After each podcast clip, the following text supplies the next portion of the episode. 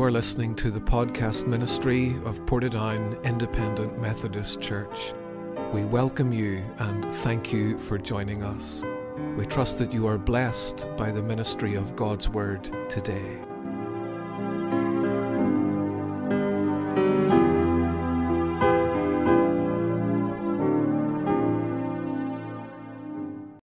Continuing our study in the book of 2 Samuel and would invite you this morning to turn to 2 Samuel and chapter number 2. 2 Samuel chapter 2. And it came to pass after this that David inquired of the Lord, saying, Shall I go up into any of the cities of Judah? And the Lord said unto him, Go up. And David said, Whither shall I go up? And he said, Unto Hebron. So David went up thither, and his two wives also, Ahinoam the Jezreelitess, and Abigail, Nabal's wife, the Carmelite. And his men that were with him did David bring up, every man with his household, and they dwelt in the cities of Hebron. And the men of Judah came, and there they anointed David king over the house of Judah.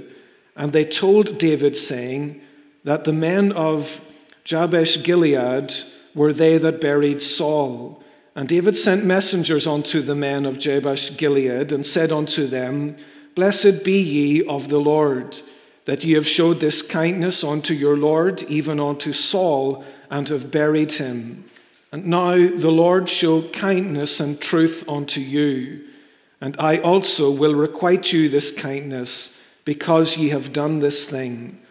Therefore, now let your hands be strengthened, and be ye valiant, for your master Saul is dead, and also the house of Judah have anointed me king over them. But Abner, the son of Ner, captain of Saul's host, took Ishbosheth, the son of Saul, and brought him over to Mahanaim and made him king over Gilead and over the Ashurites and over Jezreel and over Ephraim and over Benjamin and over all Israel. Ishbosheth, Saul's son, was 40 years old when he began to reign over Israel and reigned two years, but the house of Judah followed David. And the time that David was king in Hebron over the house of Judah was seven years and six months. We'll end there at verse number 11. It is uh, one of the interesting things that happens to every generation that there are some things that our children uh, do not even hardly know that their parents were very familiar with when they were children. For example, if we were to show some of our children today a cassette tape, uh, they might not hardly even know what it's called. And if we began to explain to them how it worked, you know, even uh, years ago when computers came out, if you wanted to like install something on it, you put a cassette tape into it, and then you pressed play, and then you went away for 15 minutes or whatever, and then you came back and the program was installed, they would find that very hard to believe. If if an app isn't responding within milliseconds, something seems wrong, and the old way seems very, very slow. And we are used now that even if somebody like sends us a little video clip, there are so many things that we can do with it. If there is a little part of it that we really, really want to see clearly, we can put it into slow motion.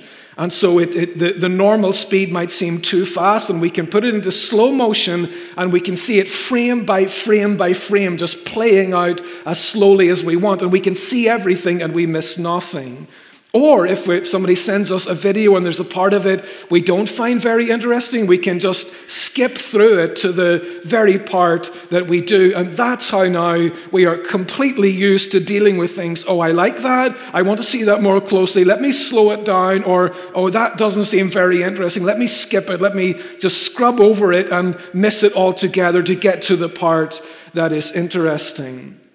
And in all of this, we have got very, very used to enjoying this degree of control that we now have. If something is really interesting, we can dig in a little deeper. If something seems a little boring or we're not very interested, we can skip over it very quickly, kind of fast forwarding over it. But when it comes to the actual living of our lives, the day to day unfolding of God's purposes in our lives, we don't have access to buttons that do this. We don't have access to buttons to fast forward if, if we don't like the little season that we're in, if, if we prefer not to be here. We, we don't have access to a button that says, Can I kind of jump over this or fast forward through it? No, we don't. We can't do that. And it can seem sometimes that, that when, in the way that God works in our lives, that God seems to nearly enjoy slow motion. God's ways are often slow. God's ways are often an awful lot slower than what ours would be if we could change them. There are seasons, there are things that if we could reach a fast forward button and press it, we would. But God's ways are slow, and there we are, caught, if you like, in the slowness of the way that God does things. And I think that is something that comes through very clearly in this passage this morning that God's ways are often slow. Now, what we do notice here is that there is a significant step taken towards David becoming the king over Israel. There is progress here, that the cogs are turning, God's purposes are unfolding. The thing that amazes us is how slowly this is happening. If you have your Bible, turn back to 1 Samuel and chapter 16. 1 Samuel and chapter 16 and verse number 1. It says here, And the Lord said unto Samuel, How long wilt thou mourn for Saul, seeing I have rejected him from reigning over Israel? Fill thine horn with oil and go. I will send thee to Jesse the Bethlehemite, for I have provided me a king among his sons. So God has sent Samuel the prophet to the house of Jesse, and God says to Samuel, I have provided me a king among his sons. So in 1 Samuel 16, God has provided himself with a king to replace Saul. When we get to verse 13 of that chapter, it says, And Samuel took the horn of oil and anointed David in the midst of his brethren, and the Spirit of the Lord came upon David from that day forward. So David is publicly, amongst his family, anointed to be the next king over Israel. So David knows this. His family knows this. It soon spreads that, that many people throughout Israel, including Saul, they all know this. But that happened in 1 Samuel chapter 16. And by the time we get to 2 Samuel chapter 2, that was a long time ago. So God has chosen David, God has anointed David to be the next king over Israel, but it takes an awful, awful long time before David is making progress to actually be the king who rules over the nation. Years pass between this anointing and David actually assuming the throne. I think that we all perhaps can have very deeply held notions that if God is in something, then it will work smoothly and it will work quickly. If God is in something, then it will go smoothly and it will happen quickly. But that's not what happens here. Those years between 1 Samuel 16 and now have been the opposite of smooth for David. David has been hunted, he has been hounded, he has been harassed by Saul. David has been hiding quite literally in a cave David has left Israel and, and gone into to Ziklag in Philistia to escape the terrors that Saul was inflicting upon him. So, so God had chosen David, 1 Samuel 16, but, but there are years that pass that are very, very difficult before we really see any meaningful progress progress in David actually ascending to the throne. And I'm sure that if we could have spoken to David in, in those intervening years, we would have found David wondering, what is this all about? Why do the cogs of God's purposes turn so slowly? He might even have wondered, is God actually in this at all? Was, was Samuel wrong whenever he anointed me to be king? Because if, if God was in that, then why all of this difficulty and why the slowness of the progress that God seems to be making? There's often a slowness in how God works out his promises. There's often a slowness between the promise being given and it being fulfilled. And even here, by the time we get to 2 Samuel chapter 2, if we thought that maybe Saul's death, maybe it was Saul that was kind of putting the handbrake on the purposes of God, and, and now that Saul has died, the handbrake will come off and things will happen quickly. But again, we would be wrong.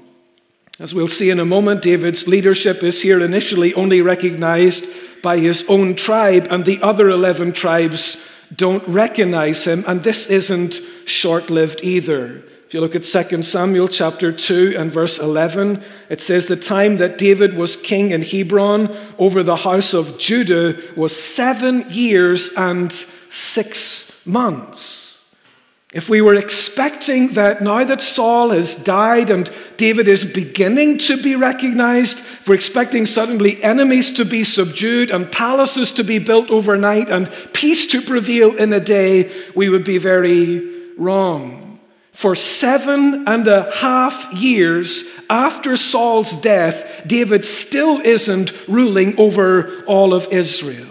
The sun rises and sets on David over 2,700 times before he will be recognized across the nation, even after Saul's death. And that is a long time. And I think that many of us, at some point in our Christian life, we struggle to some extent. Why do the cogs turn so slowly?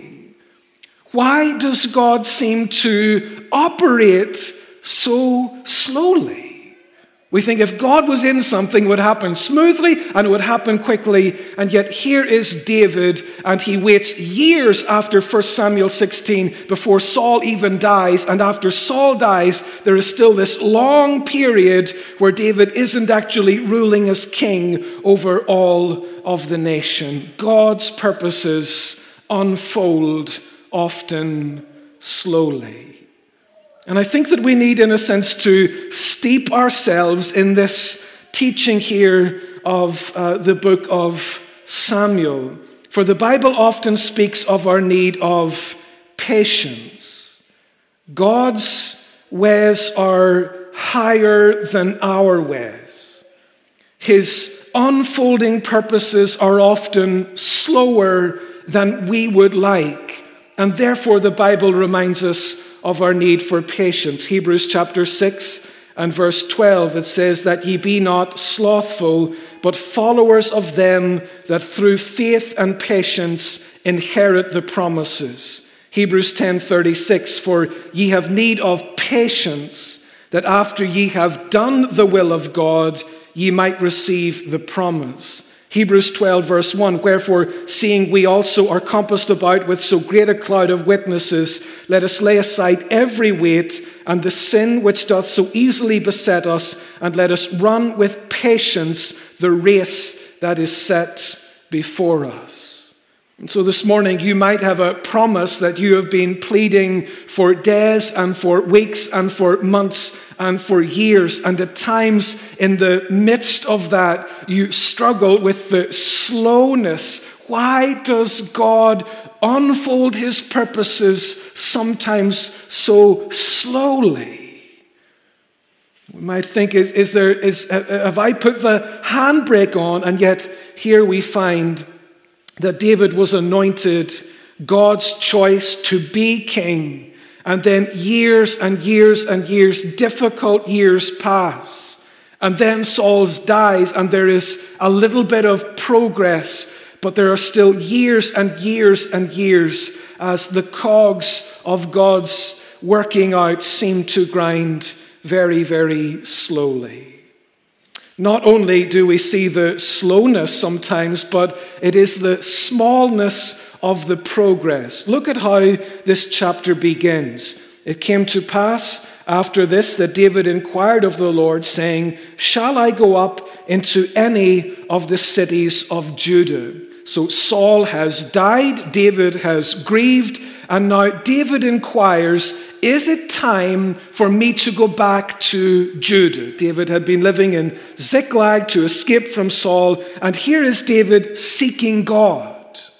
And he says, God, shall I return? And God says, Yes. And David asks, Exactly then, where should I go? And God responds, Onto Hebron. So we do notice here God is in control, God is guiding. David isn't putting the handbrake on now through a failure to seek God or through some lack of faith or through some disobedience. And we do see that there is some progress being made. As we see here, David returns to Israel. He returns with all of his family. In verse 2, verse 3 tells us, And his men that were with him did David bring up, every man with his household, and they dwelt in the cities of Hebron. So all of David's family and all of his men and all of their families are now moving back into Israel. And we notice the progress. David is, is at least now back in his country. And yet, even though there is progress, and we can see there is the turning of a page here, David has moved back into Israel. That makes sense to us. If he's going to be the king that rules over the nation, there is progress. But then look at what we read in verse 4 the men of Judah came, and there they anointed David king over the house of Judah. And they told David, saying that the men of Jabesh Gilead were they that buried Saul. So at this point, David's visible rule begins over Israel, and that is monumentally significant. This is David that will rise to be the greatest king in the Old Testament over Israel. And his visible rule is here beginning. it, it is progress. It, it is, in some ways, a monumental step historically, but even now, it is the smallness of the progress that we notice. It is the men of Judah who anoint David over their house or over their tribe. One tribe out of 12 tribes recognizes David as their rightful king. There are 11 of the tribes that still reject him and do not own him as their rightful leader. And so, what we find here is that for a period of seven and a half years, for a period of seven and a half years, David is ruling over one tribe, and there are still 11 that reject his rule and his authority. In other words, even now, when we see that progress is being made, the progress to us seems pitifully small. Why, God, did you not just work it out that David returned to Israel and there was a grand coronation and everybody recognized David's leadership? Why have it that it begins so small? Saul has died, and now David is back in Israel, and yet we see this progress and we recognize how small it is. And sometimes in our Christian life, is it not fair to say that we wonder at the smallness of the progress that we really see? Is it not fair to say that the slowness with which God works sometimes amazes us and we think, God, why do you not work quicker? And at other times, it is the smallness of the progress. There is like a baby step of progress that is made. And I think we need to steep ourselves in this also that here God chooses not only to work slowly, but to begin in a small way. When we get to Matthew 13 and verse 31, the Lord Jesus will liken the kingdom of God to a mustard seed something that they would have recognized as being so small. We speak maybe of something being as small as a pea, and, and they would have spoken of something as small as a mustard seed and, and had these proverbial sayings. If you wanted to show how small, how insignificant something was, liken it to a mustard seed. And Jesus likens the kingdom of God to this. He was saying that it was very possible for people to miss the greatness of what God was doing because of the smallness of how it began. He says like a mustard seed, people don't, people see the smallness of the beginning of the kingdom in the New Testament and they think, well, there can't be much come of that, and how wrong they were. But God chose to begin in a small way. And Jesus was reminding them the smallness of how something begins has nothing to do with the size with which it ends. A little mustard seed so small grows into something big. But there are times that God, in His providence and in His wisdom, begins something in such a small way that it is easy for people to dismiss it. And so it is here with David. We wonder at the smallness of the progress that is even here. Not only do we have to recognize that here, but we're reminded in Zechariah 4:10 that we are not to despise, despise the day of small things. God can do a small thing that begins small and ends up something far more significant and consequential than anybody could ever have imagined. And so, as we study the smallness of the progress in this chapter, we're reminded just because it begins small doesn't mean that it ends small. But here I think we find ourselves confronted with how God often works in a way that is slow and in a way that begins very small. Not only does David have to deal with the slowness of the progress and the smallness of the progress, but there is this ongoing struggle. Look at what it says here in verse 8. It says that Abner, the son of Ner, captain of Saul's host, took Ishbosheth, the son of Saul, and brought him over. So Abner was the captain of Saul's army. Abner was loyal to Saul, and now that Saul has died, Abner appoints Ishbosheth as Saul's successor. And so here there are 11 of the tribes that have Ishbosheth ruling over them, and they are rejecting, they are refusing to submit and to acknowledge God's anointed. There is a rival kingdom, and the hostility and the opposition and the war that David must have hoped was over with Saul's demise is far from over. Look at chapter 3 and verse 1. It said there was long war between the house of Saul and the house of David. But David waxed stronger and stronger, and the house of Saul waxed weaker and weaker.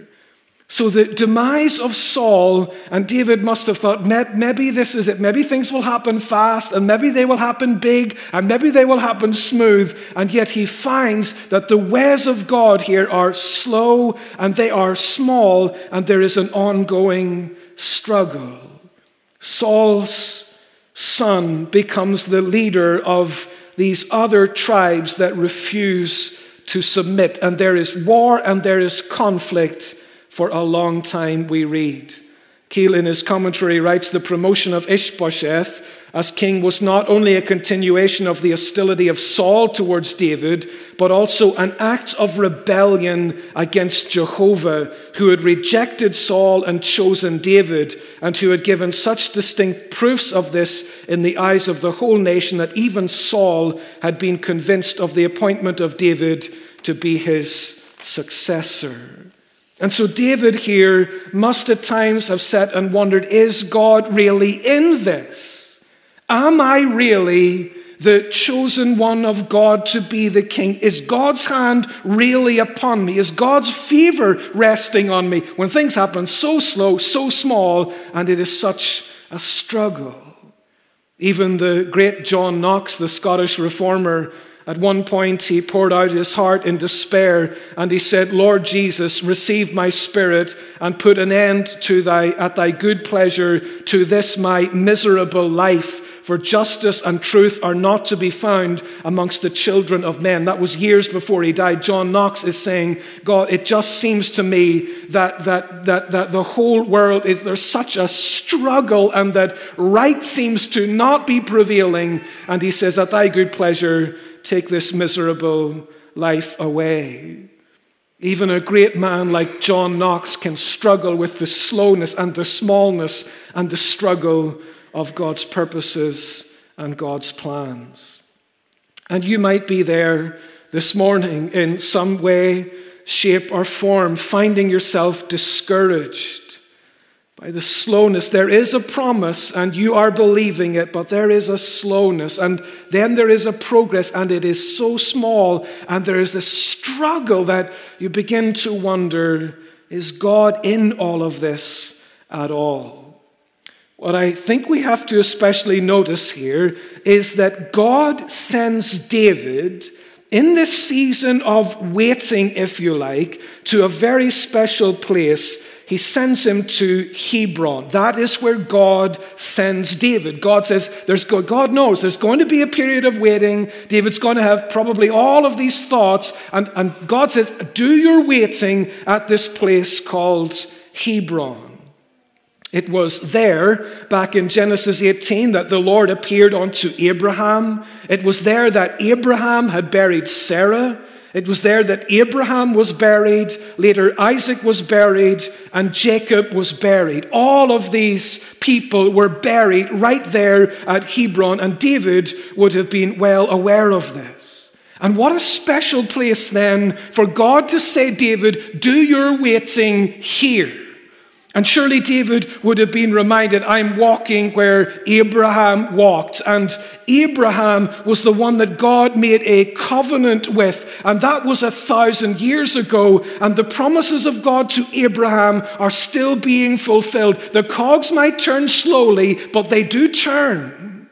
And the promises of God might be fulfilled more slowly than we imagine, our idea of slow, but they are fulfilled. And so, as, as David makes his way to Hebron, surely this is on his mind. God met with Abraham here. Abraham is buried here. God made the covenant. He promised him a son, he promised him a land. Here is the land. And God is keeping his promises.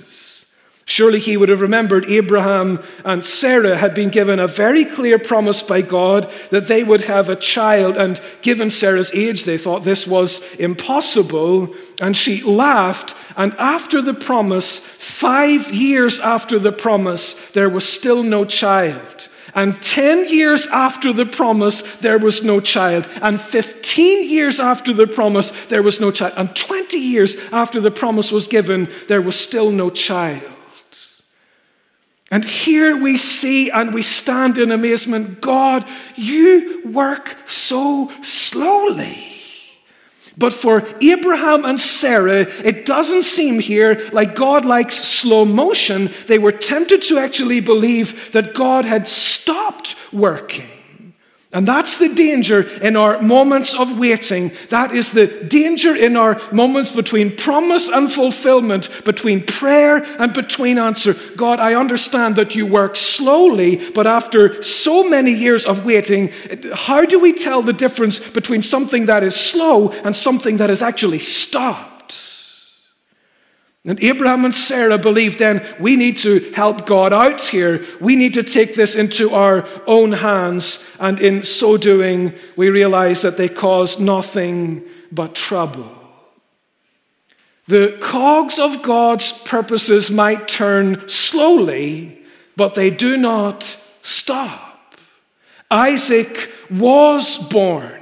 God did keep his promises. It might have been 25 years after the promise was given, but Isaac was born. And as David waits in this place called Hebron, and he is there surrounded by the graves of these people and by the memories, the, the, the, the things that he had learned from God's word of them, as each birthday passes in Hebron, David has this constant reminder that God's purposes might unfold slowly and they might be progress that happens happens in small ways, and there might be a constant struggle, but God's promises are sure to be fulfilled.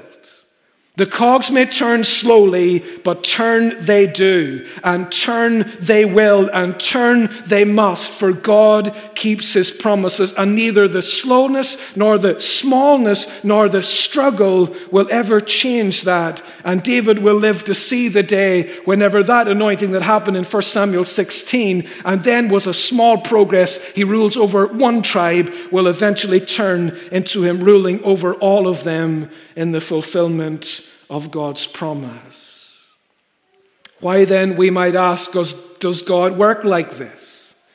Why even give David a promise way back then and keep him waiting so long? Why give Abraham and Sarah a promise? Why not wait and the day before say to him, Here's what I'm going to do, and then do it? Why does God do this? Well, clearly, God has wisdom and goodness in everything he does that he does not reveal to us but is it possible, perhaps, that in doing things in slow motion, He gives us much opportunity to study and to see our own hearts? And in the slowness of it, we, we, we see a purifying of our motives even as we wait for God.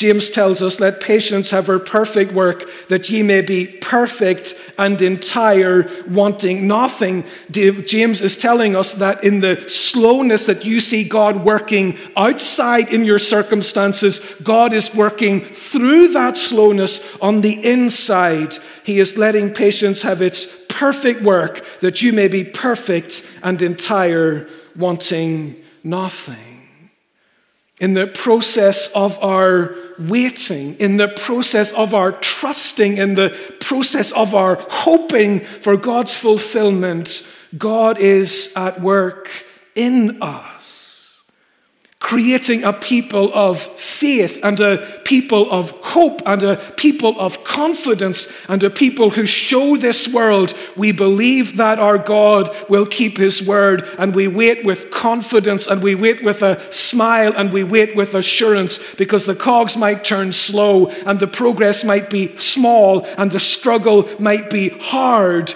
But we do know and we do believe that our God will at the end of the day in his good time keep his promise. We find our hearts that they are being studied in slow motion, if you like. Our motives are being purified. Our obedience is being purified. Our faith is being purified. And we are emerging to believe God, I have no evidence for this that my eye can see, but I believe you and I trust that you will. And of course, as fascinating as it is to study the life of David, we realize David ultimately points us to a greater king. David lived approximately 1,000 years before the Lord Jesus. 1,000 years. And in every one of those years, God's people were longing and looking for the arrival of the promised Messiah for another thousand years. And every single one of those 365,000 days, God's people prayed and God's people longed for the Messiah to arrive. And the cogs seemed to turn so slowly, and the progress seemed to be so small, and the struggle never ended. But one day, the angels announced his arrival, the son of David, as he's described in Matthew 1 1 was born and it seems so small. How can a little baby be any meaningful progress in the defeat of Satan and sin and hell and the grave? It's just the birth of a baby, some thought. How can this little stable filled with the cries of a little baby be any significant progress towards the death of death and the conquering of Satan and hell and the grave? It seemed so small. And there was a constant struggle. King Herod wanted and had the babies all killed to try and destroy the Lord Jesus. And Mary and Joseph had to flee into Egypt. The Lord Jesus was hated and eventually crucified. There is slowness in God's purposes, there is a smallness of progress in our eyes, and there is this ongoing struggle. And there the Lord Jesus hangs and he dies on the cross. And you and I are amazed that by means of the slow unfolding and the seeming smallness of the progress and the struggle that is happening, God has kept his promises and he has defeated Satan and he has atoned for our sins and he has conquered our death and he has brought victory over hell and the grave. And so, when we study the life of David and we study what he is pointing to, the life of the Lord Jesus, we find that we can smile through our tears if you're like, God, your way seems so slow and the progress seems so small and the struggle seems so hard. But we know, God, that at the end of the day, you keep your promises and your promises will be fulfilled, every one of them, without any failures. And even as we watch the gospel as it begins to spread, don't we not look around the world and think, God, why does it proceed, progress so slowly? And why are the advances seemingly so small? And why is the struggle so hard that people literally die and give up their life and end up in the grave in their service for you? And yet here we are today in Northern Ireland, thousands of years after the kingdom began as a mustard seed and we are worshiping the Lamb that was slain, and we are joining brothers and sisters in their thousands and thousands and thousands around the world today who are doing the same. And for eternity, there will be a throng worshiping the Lamb that was slain. God's ways might seem slow, and the progress might seem small, and the struggle might be hard, but God keeps his promises in the end. So, if you're here this morning and you're in a waiting stage and the slowness or the smallness or the struggle, you're finding it particularly trying, then does not this passage encourage us to do our waiting at Hebron? Do our waiting by thinking of Abraham. He was given a covenant and the cogs turned awfully slow, but God has kept his promises. He gave them a promise of a child, and the cogs turned slow, but baby Isaac was born. Or an even better place for us than Hebron to do our waiting is outside that empty tomb where we are reminded that God keeps his promises, for that tomb is empty. The Messiah was promised in Genesis, and thousands of years passed and many scoffed and said, You are silly to believe that that will ever happen. But while the cogs turn slow and the progress might be small and the struggle is real, the Messiah was born and he lived and he died and he rose again. And an empty grave is there to prove and to remind to us God keeps his promises. So if you're in a season of waiting this morning, you can, I trust, be encouraged. Let that season of patient waiting do its perfect work, that you may be perfect and entire, wanting nothing. Whenever there is no visible evidence, we can walk with a smile and with a hope and with a confidence. Our God keeps his promises.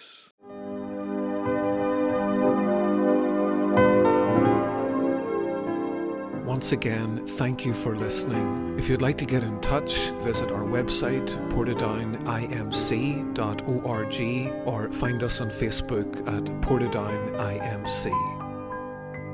God bless.